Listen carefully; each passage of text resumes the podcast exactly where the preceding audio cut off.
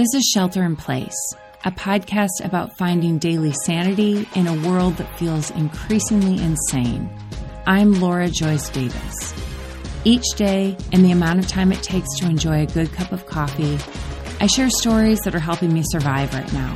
Stories that live in the tension between joy and grief, that remind us that even when we're at our worst, we're not alone. I hope you join me for Shelter in Place on Apple Podcasts, Acast, or wherever you listen.